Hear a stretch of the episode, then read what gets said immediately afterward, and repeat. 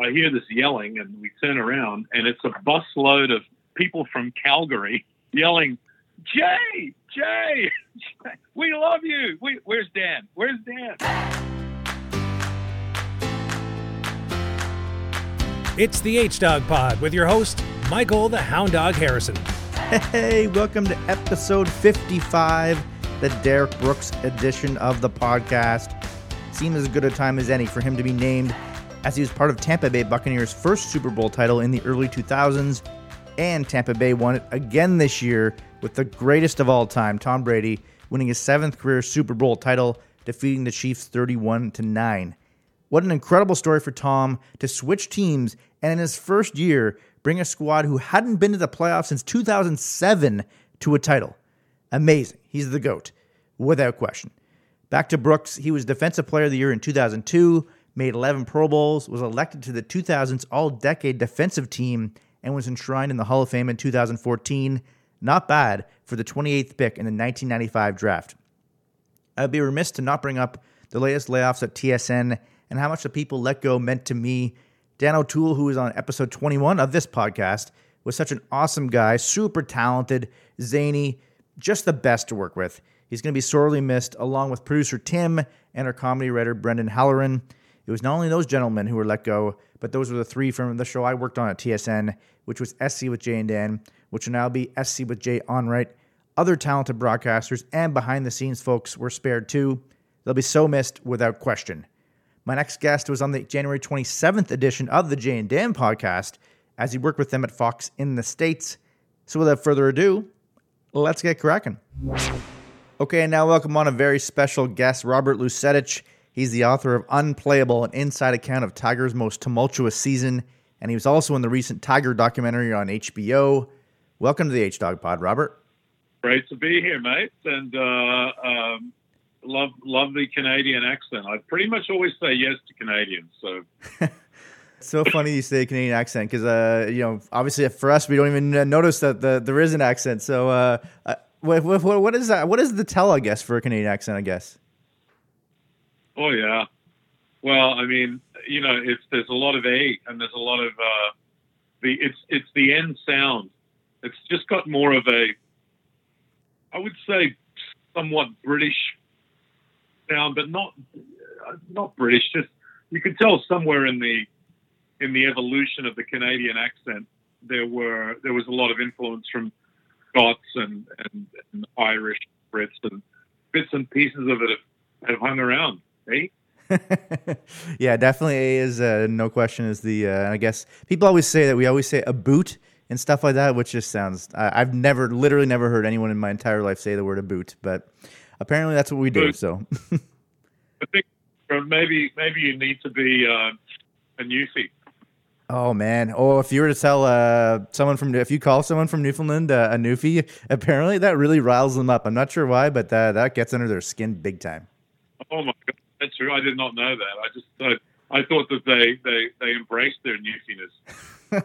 that's what you'd think, but yeah, I know a couple people from out there, and they're for some reason, I, I uh, I'll call them that just a joke with them because uh, it gets them going. It's uh, pretty funny.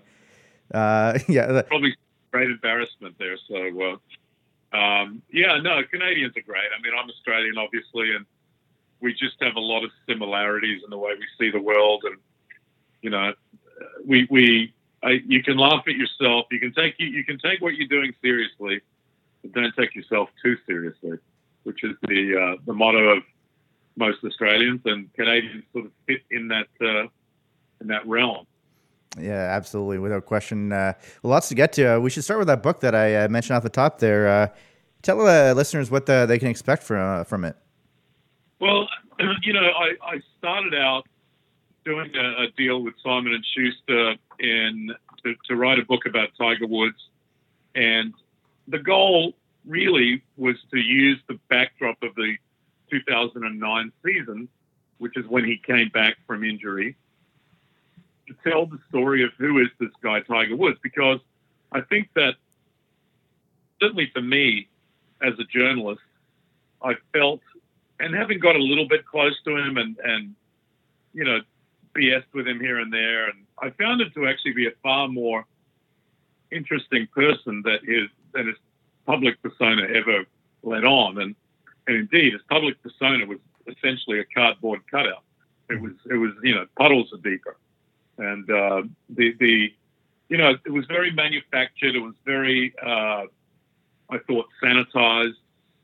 And I, I didn't, I didn't want to say, you know, well, you know, this is, I'm going to just, you know, pour a bucket of the brown stuff on Tiger Woods here and and and you know do some sort of a hatchet job on it.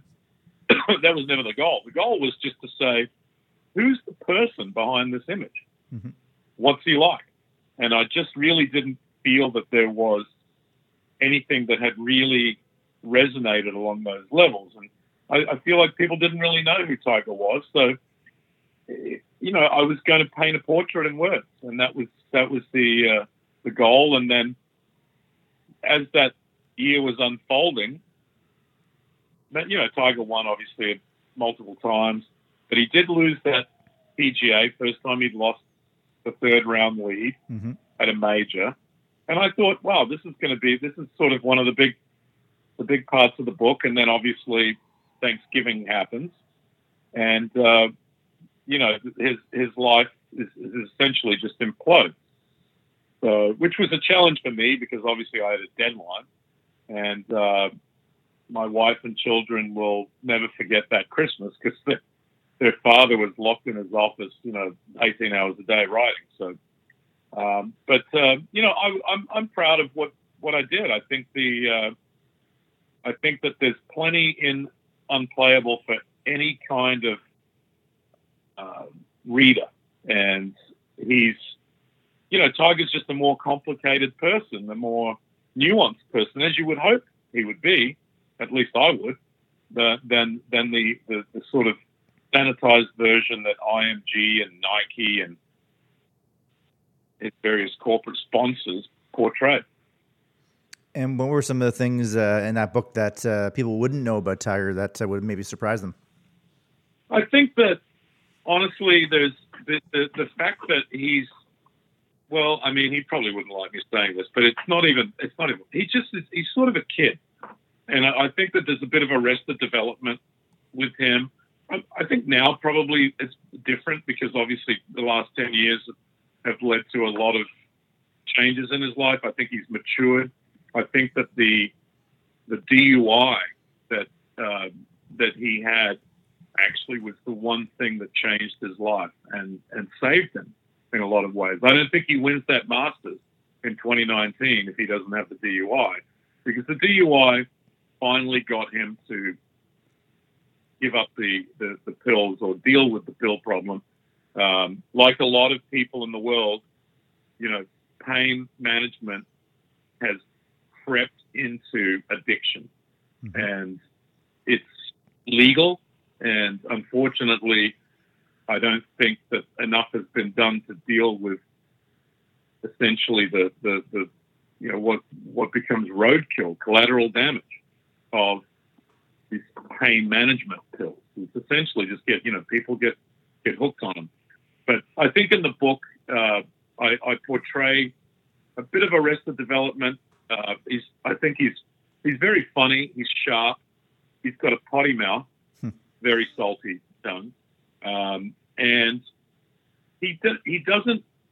He's not a person that I think has a lot of trust for other people, and I think maybe that's because in his childhood he probably felt that everyone was trying to get a piece of him. So he, he, he very much he very much sort of cocooned himself away. And there's other things that aren't as good. I mean, I, the way that he deals with personal relationships, it's certainly for the first 30 odd years of his life were not ideal. He has a way of just shutting people out. And, and he, you know, he likes to be surrounded by yes men, which I always thought was just not, you know, the way to go. Because if you're, if you're a friend and then you, then you, you end up on the payroll, you're not really a friend anymore. And, and, you know, and there's a lot of these conflicts.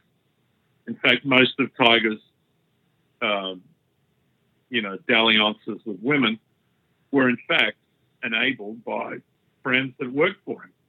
So, you know, that there's there, and, and I talked to a lot of different people in the book about who he is, and I believe that he is.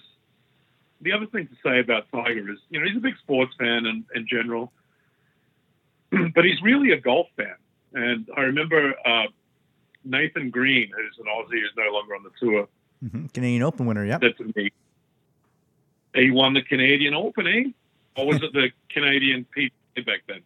Uh, yeah, I think it was at the time it was the Bell Canadian Open, I believe. Yeah. So um, he he made a good you know a good point about Tiger. He said, you know, Tiger congratulated me uh, on on winning, and you know he wasn't exactly a well known guy on the tour. Tiger ran into him and said, "Congrats on winning." He, he watched it and he, you know, and he said, for instance, he said, "I'm not sure Phil Mickelson would know who I am." So Tiger has, he, has, I think he has a lot of support from other golfers because he is such a golfer, and they they respect that. I mean, he's a golf nerd. Is really what he is. Uh, certainly, he was for, for the first 35 years of his life. Now, things changed. I think talking to Hank Haney uh, for the book, I realized somewhere after Tiger's dad passed, he probably started thinking about other things in life. That's when this obsession with the Navy SEALs began. And which, because all of us are to some degree our father's sons, and I think that when Earl died, they probably weren't as close as they could have been in those last few years. And maybe Tiger felt some guilt or whatever it was. He wanted to feel closer to his father, and then suddenly this urge to be a, a Navy SEAL emerged, which was just, you know, frankly bizarre. But he had given his life to golf. That's all he had in his life, and that's what he had. So suddenly he was starting to think about other things, and and I remember Haney, you know, saying that he noticed around like 2007, Tiger probably didn't work as hard as he used to on his game. And, you know, and that, that happens. I mean, Jack Nicklaus said Tiger will win as much as he wants or as long as his, as long as he's not, he doesn't have distractions or he's not, you know, interested in other things. And then suddenly, you know, you have a family and life changes. You're not the same kid you were that is, is, is spending 20 hours a day either thinking or practicing golf how serious was uh, did almost become that Tiger Woods was a Navy SEAL? Like, obviously, he was intensely doing that. Like, was it actually getting to the point where it actually might have been a reality? Well, Steve Williams was, he didn't know what to think. He, I remember him uh, vividly, him saying, you know, I thought he was joking, or I thought it was like, he's like, but I, you know, more and more he started saying, I, I'm not sure he's I'm not sure it's a joke. I think he's actually thinking about it. Um, he was certainly into, you know, going. He was down in Southern California a lot, and he was doing a lot of training with ex SEALs. That is established, and it's been established. Tiger doesn't really talk about it, obviously, you know, and certainly his agent Mark Steinberg doesn't want to talk about it either because that's not good for business. Or, but he definitely was interested in, in um, in, in, in he was exploring it, I should say, and it would have been obviously the, the biggest story probably in golf history, but how he would have, I mean, the practicalities of doing it, um, I don't know how practical it would be that at his age, you know, he would go through SEAL training. But who knows? I mean, we'll never really know how close it came, but I have it you know, multiple multiple sources confirmed that Tiger did hurt his knee in while he was doing SEAL training. So it wasn't all the golf swing. And then, uh, you know, he he was jumping out of helicopters. So that doesn't always work well for your injuries. Man, that's just, that's just crazy. Uh, yeah, that would would have been obviously yeah an absolutely wild wild story, no question about that. Uh, to, by the way, to put, put a bow on Nathan Green, uh, it was the RBC Canadian Open, and also I remember Green lost in a playoff to Tiger at the Buick Invitational years ago. So um, he did, he did, definitely did. So, um, but he was, uh, I mean, he was just making the point that Tiger's a golf guy, you know, like John Huh. Uh, Tiger ran into him the year that Huh won down in Mexico, and he was like, he's a kid that was you know he was hitting balls at munis and in LA and suddenly ends up on the tour and wins an event. And he bumped into Tiger at, at the Honda.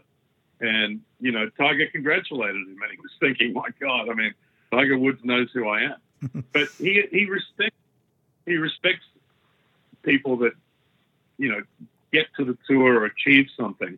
But the, the, you know there's something to be said about that too. I mean very he's a he's a respectful guy along those lines. Now he'll give you a he'll give you a lot of needle. He does love that, and and some people will tell you that he's better at pitching than he is at catching, but that's true of a lot of people. what was the the process of writing that book? Uh, you said you were doing 18 hour days there uh, around Christmas. Uh, uh how long did it take uh, to do to finish it? And uh, was it just super tedious? I can't even imagine. Well, yeah, you, you definitely can't have ADD, so there's there, there, that's a problem. Um, but and I, look, I, have been I've been a writer. I've written books. I mean, I've I've I've been a journalist my whole life. So you know, words are are, are the bricks that, that I work with. You know, and uh, I put them together and and build things. So it. But that said, the, the real problem wasn't writing the book. I'd already started writing the book, and and I didn't want to write it as I went along, but I wrote big chunks and then I would edit it. But the big thing that happened, obviously, was was the uh, the scandal, and that happened, and I had a month to figure out what what was really happening. And I'm very proud of the fact that using, you know, I was a foreign correspondent for 15 years. I was a uh, political reporter. I was crime, courts, a, a general um, uh, news agency reporter for the Australian Associated Press when I started. So I, I sort of had the skills to report a story. And if you end up, you know, in golf or tennis or whatever, you end up in some sport, you probably wouldn't have those skills because there's not a lot of, you know, you're not doing a lot of digging in uh, those stories.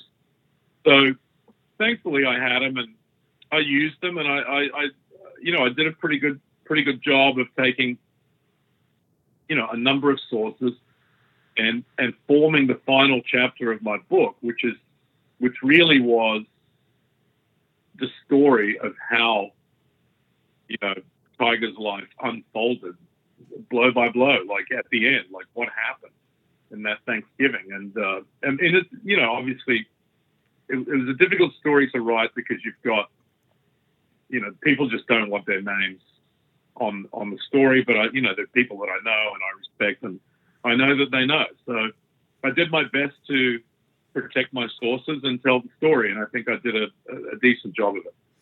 And uh, was there a hidden meaning, hidden a meaning behind uh, the unplayable uh, book title? Yeah, so unplayable uh, was Steve Williams actually pretty much gave me the title.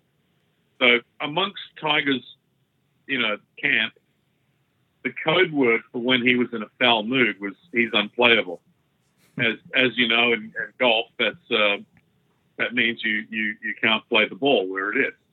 So unplayable was their little code, and then they would be prepared for his mood. So, like Steve was, Steve Williams was was very he understood Tiger, I think, in a in, in, in a sort of a brotherly way. They were very, honestly, very pretty close because they both shared the same thing. Steve Williams wanted Tiger to be the greatest golfer ever, and so did Tiger. So there was something about that that Steve Williams wanted to help him get there. But he was also a smart enough guy to know that if Tiger hits like some duck hook off the tee, he's picking up that bag and he's walking 20 steps ahead because he doesn't want to hear what's the abuse that he's that, that there's probably coming his way. Hmm. but the thing about Tiger told me is the Tiger, whenever he would get to the ball, he would no longer, you know, swear or be in a you know crappy mood. He would focus on the next shot. And Steve Williams says, at least in his view, that is one of the greatest strength that Tiger Wood had has as a golfer was to just forget about that shot that he just missed and now figure out what am I going to do from here? And you know, a lot of golfers find that very difficult. But but you know, he would also say if Tiger had a bad round, he's like, you know, I went looking for a sandwich as soon as we were done. You don't want to sit around there because you're going to get a, you're going to cop it. so he would uh, he would you know look around and find a reason to be gone for ten or fifteen minutes, or or go to the range and set up over there because Tiger always liked he never would he never liked being in the middle of a range. He was always on the edges. So Steve Williams would find an excuse, and but uh, but you know the the the the interesting thing I think is that Tiger lived this life that was completely compartmentalized. Like his wife and his kids were over here, his, his golf games over here, Steve Williams is over here, his business interests, and then obviously the women and, his, and the nightlife. And but he made it. He did an incredible job of keeping those boxes apart for all those years. And then of course they came they came crashing in together uh, at that Thanksgiving. Yeah, that was. Uh, it took a long time before uh, any of the you know those uh, salacious stories came out. That is for sure. Uh, have you ever thought about doing a, a, book on Stevie Williams? Steve did his own book actually, um, and it's very good. It was done with a friend of his in New Zealand, um, and uh, you know, it's it's. I, it, I actually recommend it if people people should, should read it. It's it's it's a very uh, honest. He's a very he sees the world in a very black and white way, which I suppose in some ways can be. You could say that's naive, but not in his not in his view. You know, he's he's very much the kind of guy that if he like if he gave you if he if you were his friend, he'd do anything for you. He's that sort of guy. He's very uh, very loyal.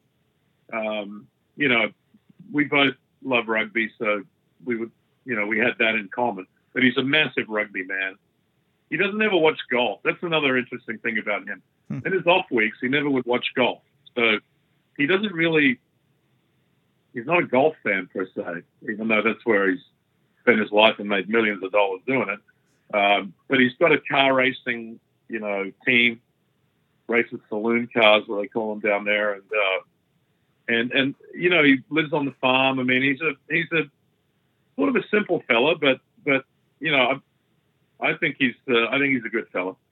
And when he went to uh, caddy for Adam Scott and they won in uh, Akron, uh, and uh, Stevie Williams said something along the lines of that was his best win of his career or most proudest win, something along those lines. Obviously, that was like stunning considering it wasn't a major. Uh, how many eyebrows were uh, raised uh, by the journalists and everyone covering that? Uh, that he was saying a win by with Adam Scott uh, was the best of his career? Yeah, I was um, I, I, was standing right there when this all happened. Um, look, it was clear that he was not happy with Tiger at that time, and the fact that Adam won, I think it was he was you know basically extending his middle finger to Tiger, and because he felt very aggrieved by Tiger's actions. And really, it all comes back to the fact that Steve Williams, although I don't know if he how much he knew about Tiger's nightlife, I suspect he probably was suspected, but he was very careful to not get involved. He had just, you know, he'd gotten married late in life. Um, lovely girl. She was actually good friends with Elin. Um, and uh, he'd had a, a son Jet, who who was you know just the apple of his eye, and he didn't really want to endanger any of that by you know going to Las Vegas with Tiger Woods. So he was very clear about not being involved, and I think where he was a little naive was that he wanted Tiger to clear his name, just to say Steve Williams had nothing to do with it. And it came, and, and the reason that that that narrative began was that Steve's mother, elderly mother, was going, you know, Sunday morning to to the gas station and, and bought the Sunday paper, and there's a story about some Vegas, you know, uh, lady of the night talking about partying with Steve Williams and Tiger Woods, and you know, he he called me and said, this is not true. And he said, you know how I know it's not true? And I said, how? He said, because I never went to Vegas with Tiger for a reason. And so, but the problem is, I, you know, as I tried to explain to Steve, and he was having none of it. If Tiger starts saying that you didn't have anything to do with it, well, what does that mean about Mark Steinberg? What does that mean about the other people around him? What, did they? So I knew Tiger would never agree to it, but I also, knowing Steve, I knew that he wouldn't let it go. He's very dogged in that way. And then the, the story really after that, Tiger was injured. The congressional was the uh, U.S. Open that year.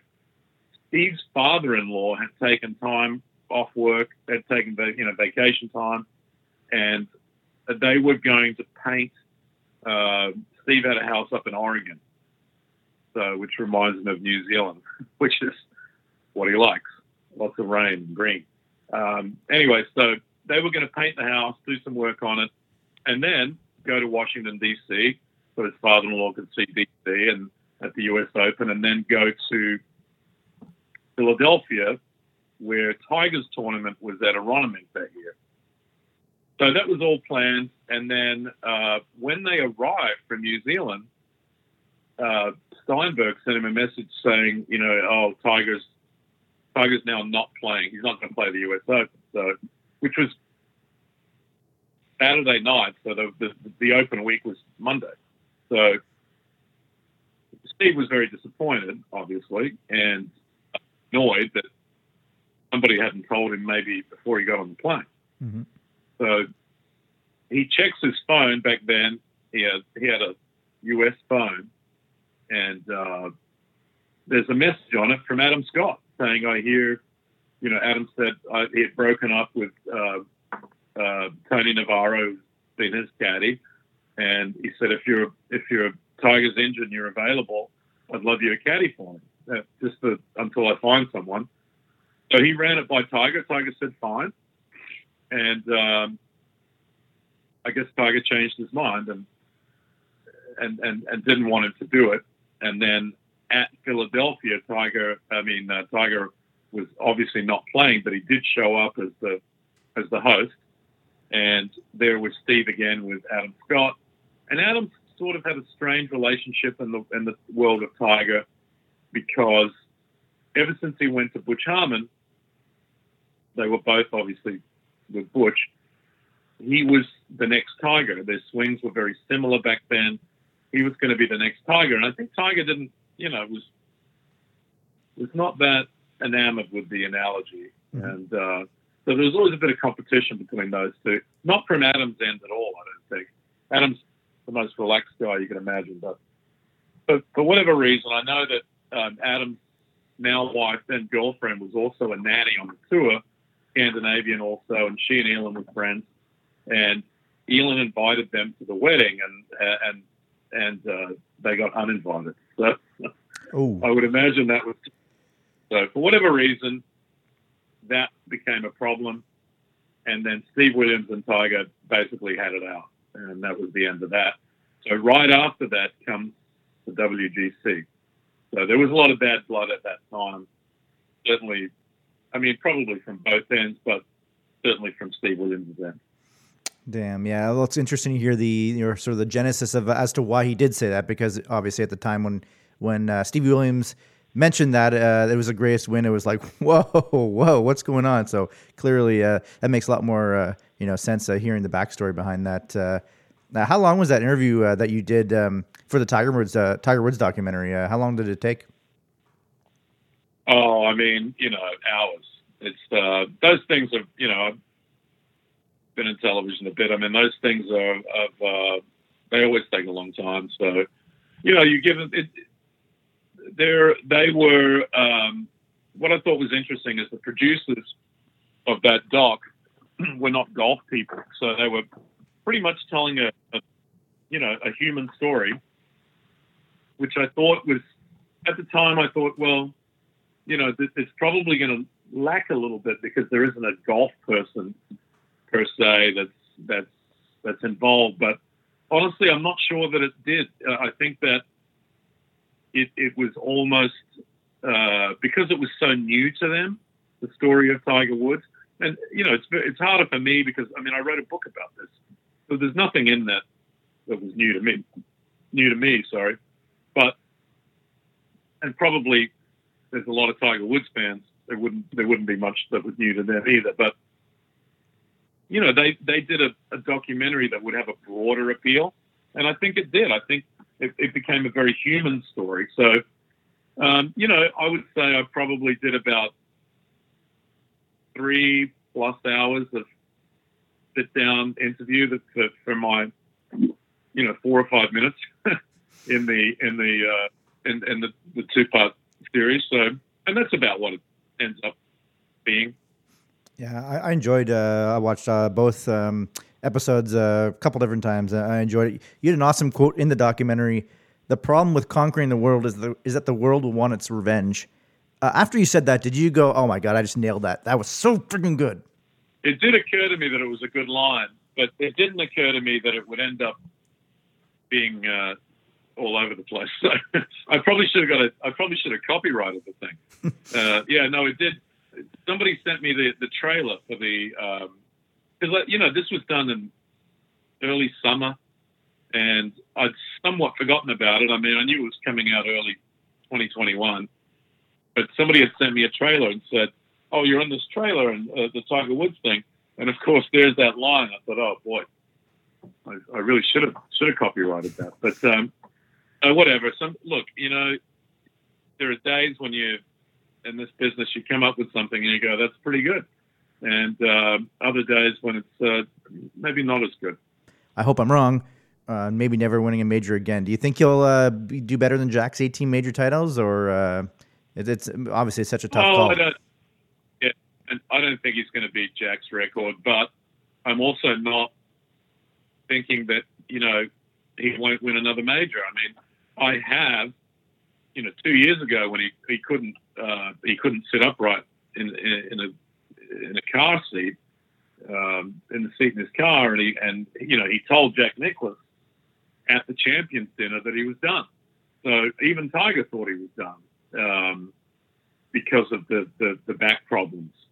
So, but like as I said, I mean, he did recover. The, it was a bit, it was a long shot, the spinal fusion surgery, but it worked. He was able to play. Now, can he play in the cold? I don't think he can. I just don't think. I mean, look at his performances when it, the weather hasn't been warm over the last few years. They're not very good, um, and I think that he requires some some heat, some things going away. Moving the PGA from August is a problem to May because of because he, he's lost essentially the summer. The summer major was always the PGA. So now you you know now Augusta is a place I feel like he can compete for a number of years, at least five, six, seven, eight more years. I think he can compete there because he knows the place. He knows what he has to do and he's done it before, obviously. So that that's a huge, huge uh, bonus. The a warm, I think, his other big chance is a warm week at the Open, the Open Champion. Yeah, yeah. When it's uh, when it's if it's running hard and fast, because as as Watson, Tom Watson showed in 09, I mean, I was there for at Turnberry that week. It was, it was amazing. Not the fairy tale ending we wanted. But what he showed was in golf, it doesn't matter how you get to a place you need to get to. So if, if Dustin Johnson, if you need to get to 270 or 280 yards down a fairway to avoid a bunker, um, and Dustin Johnson hits a five iron and Tom Watson hits a driver, but they both end up in the same spot, then it really doesn't matter. And and Tiger Bill, to my, you know, to me, he's the greatest iron player that ever lived, and that's not me saying that. That's Jack Nicklaus saying that. And I think Tiger, with his iron game, when it's on, as it was at the Masters of 2019, and frankly, as it was at the PGA in St. Louis, mm-hmm. where Brooks Koepka held his nerve. Otherwise, Tiger wins that. Tiger's he couldn't hit it anywhere off the tee. He was one of the worst driving exhibitions you've ever seen, but it was old school Tiger that he was hitting eight irons to, to eight feet, hmm. straight up in the air. Mm-hmm. And so I think got. I think he's. We, we can't write him off just yet. Yeah, it's uh as we, as we saw a couple years ago, was, uh, in 2018 and 2019. It's like I always said to people for who had long said he was done, and I, I always clarified it was a big if, but if he can get healthy, he's the greatest player of all time. So you know he will be able to contend again. But of course, that was a huge if at the time. But uh, you know it's great to see him. Hopefully, he'll get back from this uh, latest uh, injury and uh, be able to compete because clearly the tour is so much better with him in it. So that'd be that'd be awesome. Um, some of the stuff, a uh, couple things uh, currently going on for golf. how big was Brooks Koepka w- winning at the Phoenix Open after three missed cuts? good to see him back competing and playing well. Yeah, I mean that that honestly threw me because, and obviously we saw from from the very rare from Koepka that he that he sort of, you know, opens opens opens the soul up and and lets things out. I mean, I, I was very I was very probably more surprised by the fact that he was willing to say I'm not I wasn't sure I was in dark a dark place. I wasn't sure if I'd ever come back than I was that he won that tournament um, you know, obviously, you know, you could make the case that he shouldn't have won that tournament, but he did it. He did what had to be done. The guy knows how to close, and it wouldn't surprise me to see Koepka go on a bit of a run now that he's got his his tail up. Um, you know, more. I think the story in a lot of ways more that you know Xander Schauffele, who is one of my favorite players, um, you know, he's got some demons, and he's going to have to confront them. But you know, just, frankly, just too many runner-up finishes. It, it, was poor. It was just very, very poor. You just can't do that on a Sunday if you want to, you know, be a, be one of the, the, the best players in the world. And and Spieth obviously didn't, you know, didn't have his best Sunday either. But I think Spieth had more has more to look forward to because it was the first time in a while he's He's been at the pointy end of a tournament. He's felt the heat. And, you know, it didn't go his way, but I think that's something he can build on because it's been a it's been a steady but slow sort of decline for him and the last few years. And, and so something positive is, is good for him to get to build on. Um, and, and Xander definitely, I think, will, I think he'll find a way, but he needs to deal with it because – it's getting a little bit. We're getting to the point where, you know, you don't want to be the next Rickie Fowler, mm-hmm. and and I say that I know that sounds unkind, but you know, Ricky's not a hasn't he just hasn't won very much, and and I think Xander has that talent, as does Ricky. but but you just need to start winning. It's just the way it is. Just find a way to win, and as Tiger used to say, the, the W's take care of everything else. Mm-hmm. Yeah, Schauffele, of course, losing, uh, putting the ball in the water on the 71st hole at the Phoenix Open, lost a short or missed a short putt at Colonial uh, last season on the second last hole as well, and then of course three putted at Kapalua to lose, and eventually lost the playoff. It's you're right. Uh, uh, at the Masters that Tiger did win in 2019, I actually got Schauffele on a betting book. Everywhere had him at 33 to one to win, and this uh, one betting book had him at 100 to one. They just made a big a big mistake so I put 20, on, 20 on him. I'm like, oh my God, that's that's an incredible odds, right? And uh, oh man, that would have been such an amazing uh, win for me. But at the same time, it was like it, the only way that it was okay that I didn't win that was that Tiger won. Anyone else winning, if Molinari had uh, would have won, I would have been just completely crushed. Yeah, yeah. Well, I mean, that's a that's a whole separate uh, podcast, the, uh, the the world of bad beats. But uh, I'm sure we could all trade some uh, shed, shedded tears for the for all the bad beats that uh, we've we've experienced. But um, yeah, look, I mean, I think it's it's it's important.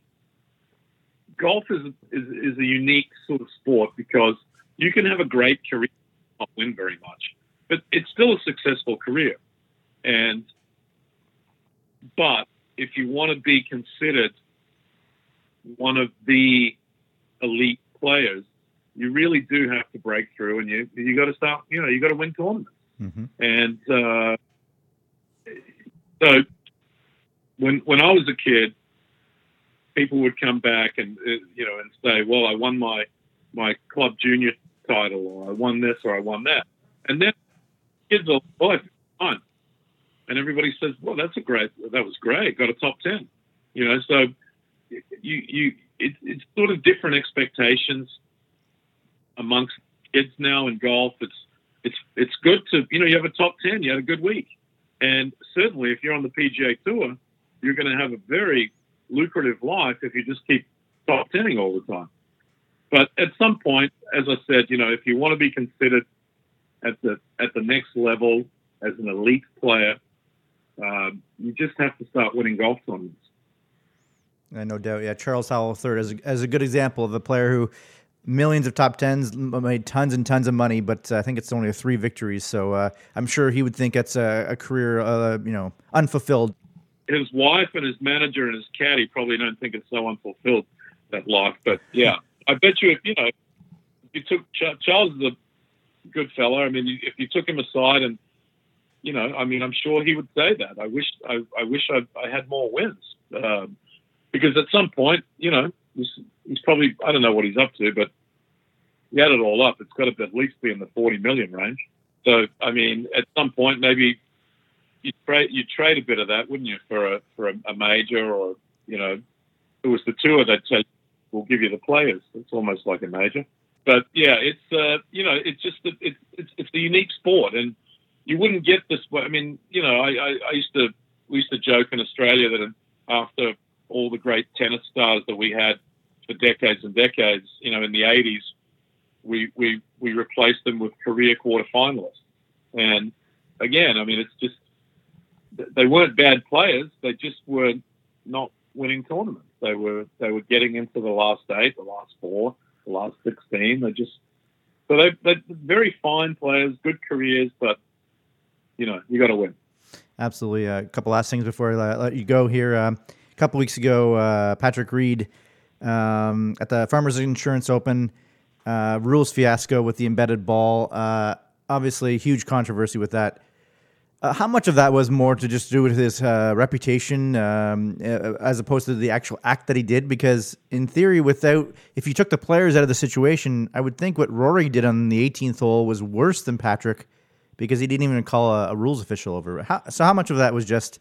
Uh, most of it was just as a, based on his reputation.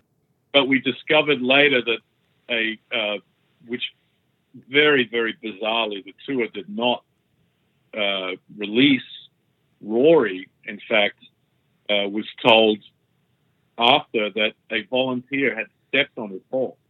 Ah. So Rory, in fact, was had an embedded ball because it was actually fully embedded. Patrick Reed himself, uh, in his post round interview, said, Well, if I knew the ball bounced, I wouldn't have asked because I know that it couldn't have been embedded. And yet, he still said it was embedded. And a tour official gave him the ruling of a ball being embedded. And I've played a lot of golf in my time. When balls bounce like that, I don't. It's very difficult to see them getting embedded. Yeah. Now they can plug for sure, and and you know we've all seen embedded balls, but that one to me seems, you know, let's just say dodgy. And to go back to your earlier question, yes, yes, I mean it is because Patrick Reed has had a history with rulings, with with the rules of God, and it hasn't been a good history. And I believe that at some point, someone, because clearly it won't be the PGA Tour because they have no desire to, to, to, do anything about that guy. Um, you know, it's, I, I, think at some point, either some senior players uh, or the tour pull him aside and say, "You got to get your act together, pal." I mean, it's not good I understand that it's not good for the brand to highlight uh, rules and broglios, but neither is it good for the brand. The PGA Tour, squeaky clean. Our guys are great sportsmen. We're they're you know wonderful people. They it, that brand that branding isn't helped by seeing what Patrick Reed has done, and he needs to be told that that's that's it. No, look, if I if you want a ruling, and I've played an amateur event where, in fact, I got a penalty because uh, I had an embedded ball and I didn't drop it correctly. Back then, the, the I, I placed it, so I got a two-stroke penalty. So the guy went through the whole, the rules official went through the whole thing. But whoever takes the ball out, Yeah. you call over an official and you say there. The first thing that rules official said to Patrick Reed was, "Where's the ball?" Which is what anybody would say. What What do you mean? Where's the embedded? Oh, I threw it over there. Well, what's it doing over there? Well, here I marked the thing. You, you, you agree that this is embedded? This was embedded. I mean, it's nonsense. hmm I just don't. It, it- it should not be allowed. And if he had any integrity, he would have called a penalty on himself after realizing that the ball had bounced from video replay, and said, "Well, you know what? It couldn't have. It couldn't have uh, broken the surface, and it couldn't have been embedded. So, you know, I, I hit from the wrong place, and I, I should get a two-stroke penalty." But that guy, he didn't do that. You know what he did? He, he or whoever runs the social media account said, "What about Rory? What about Rory? He didn't even call an official. I mean, he, he doubles down, which is which is what he does every time. So you know, whatever. I mean, look, golf can't have everyone can't be a good guy, right? Yeah, Reed and uh, DeChambeau, they're uh, definitely players that uh, spice up the game because of uh, you know uh, the very polarizing figures. Uh, another controversial player in Australia years ago, he wrote a story. I remember reading this and I was so crushed. My my boy is John Daly. He has had some run-ins in Australia where he hit a bunch of balls in the water and then walked off. Uh, He's the that oh, man. Uh, tell me a good John Daly story, hopefully, because uh, that one crushed me when I read it. I was like, no, I understand what you're writing. Obviously, you're right. It just uh, it hurt. Yeah, I don't have any good John Daly stories. Oh, none. I mean, he's just a it, look. I mean, the guy is, you know what? He, he's a professional victim, and he, he he loves loves to play. Like he once introduced, you know, a woman as his future ex-wife. I mean, it was funny, but the truth is that she did become his future ex-wife. Um, you know, he just has that way of, I don't know. If he, I, I, I describe Daly in, in this way. Every time he gets to a fork in the road, he takes the wrong path. Okay? Mhm. The, the guy, I mean, if you're weighing 350 pounds, what, it, it's maybe lose some weight and not ask to ride in the car because your knee hurts. Um, I, I have a hard time with uh, with John, and he's blocked me on Twitter and, and whatnot. But I mean, I, I I just call it as I see it. I, if you're being paid to play an event like the Australian Open, which has been won by a lot of the great names in golf, and you don't have the professionalism or the ethics or the the, the, the integrity to not sit there and empty your bag of balls because you know as soon as you put the last one in the water, you go in because you don't have the ball. And that's what he did. And it was petulant and it was just completely unprofessional. And I've seen him do it before. And then he begged, you know, he used to beg for for, for starts uh, when he didn't have the status. And tournament directors would give him starts because, oh, he's John Daly, he's a name. But, you know, I'd, I'd rather have some young kid come in there and show what he can do, you know? So, anyway, I mean, he and I are probably see eye to eye on a lot of things. So, sorry to burst your bubble.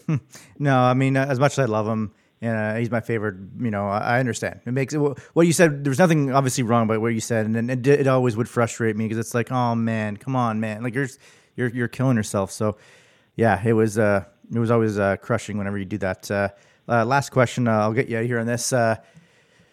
I set off the intro for uh, for this podcast. I was talking about Jay Onrait and Dan O'Toole. Of course, uh, you've been uh, on their podcast a number of times, uh, and you work with them in Fox. Uh, tell uh, tell us a couple of fun stories of working with those two guys. Toolsy and Jay. Well, um, those two I spent a lot of time with in we were in Sochi for the Winter Olympics, and it was just one of the more bizarre experiences because we, you know, NBC has the rights to the Olympics, and they were very, very, very determined that Fox Sports wasn't going to get much of a look in and wasn't going to get a lot of help. So we sort of covered it rogue, you know. So it was very interesting. But um, Jay and Dan would go to shoot these amazingly funny um, bits every day because Jay would, you know, and I think it was Jay that came up with uh, today and Winter Olympics uh, still photographic history. You know, it was because we could only we weren't allowed to use the film, which and when you're in television is, is something uh, is, is, a bit of a problem. So um, I got to see what those two were about. We had a lot of late nights, um, and uh, you know, Toolsy. I uh, well, I realized I realized that you know Jay and Dan. Jay seems like the oddball, kind of tall, lanky fella. Toolsy's the straight man, but once you get to know him, you realize it's, the other way around. So Jay is actually pretty much the straight guy, and Toolsy's pretty nutty. But um, he's out kind of nutty, a very lovable nutty. And uh, I remember Toolsy just deciding that he wasn't going to eat any anything that resembled something he didn't recognize that was Russian food. So he was he was on a McDonald's diet, which is good for their for their podcast. I, I bet he was on a McDonald's diet a long time. We didn't lose any weight over there. I'll tell you that. Um, but uh, you know, we we uh, we ended up in Red Square after the Olympics, and you know, Jay, it's it's very cold, and we were going to go see uh, Lenin's tomb. So we're going in some underground passage thing, and I'm walking along with Jay, and I, I hear this yelling, and we turn around, and it's a busload of people from Calgary yelling, Jay, Jay, we love you. We, where's Dan? Where's Dan? So I got to I got to uh, I got to experience what it's like to be a genuine Canadian, you know, cult figure that uh, hanging around with those two. But they were great, and obviously the most the most obvious thing was, you know, we got into Canada House like every night. like, there were always great parties. We were like, oh, Canada House. Is that Jay and Dan? Oh, you two. You two get in. So I hung around with them, and that was always good. But they're just two of the great guys. You know, it's like you talk about, I say this about earlier about Australians and Canadians, but, you know, we're, we're, we're, we're sort of no BS people. And those two are the absolute epitome of no BS. Two, two of legitimate, just great guys. And, and I was very, very sad that TSN saw fit to break them up because, you know, as I tweeted last week, I mean, there's no Laurel without Hardy and there's no Abbott without Costello. You know, those two, they come as a package and, and it's very, very sad that, uh, that, that, that, that, uh, that they've been broken up. Yeah, no doubt about. Uh, couldn't have said it any better myself about those two. They are just absolute, genuine, uh, great, hilarious dudes, and uh, yeah, yeah, it's uh, no they're question. Beauties, eh? yeah, they're definitely beauties, couple eh? Of, couple of beauties, eh? yeah, they're great guys. Well, thank you so much uh, for doing this uh, podcast, Robert. It's been a lot of fun, and appreciate you taking your time. You got it, mate. That was a blast talking with Robert Lusetich. He was so insightful into Tiger Woods the man as opposed to just Tiger Woods the athlete. Really interesting to hear the backstory as to why Stevie Williams said winning with Adam Scott was his greatest achievement and the reasons behind that. Here's hoping Tiger returns from injury healthy and able to stalk Jack Nicklaus's record of 18 career major titles. He didn't mince words about Patrick Reed and him bending the rules as he's done more than a few times. And though it broke my heart with his comments about John Daly, he wasn't wrong. Daly has done many questionable things in the past, professionally and personally. Don't forget to pick up Robert's book, Unplayable, an inside account of Tiger's most tumultuous season. And you can watch him on the aptly named Tiger documentary on HBO. He's on Twitter at Robert Lusetich. That's Robert L U S E T I C H. Thank you for listening to episode 55 of the H Dog Pod. Bang. This has been the H Dog Pod with your host, Michael the Hound Dog Harrison. Mm, bang. Mm, bang. Mm, bang. Mm, bang.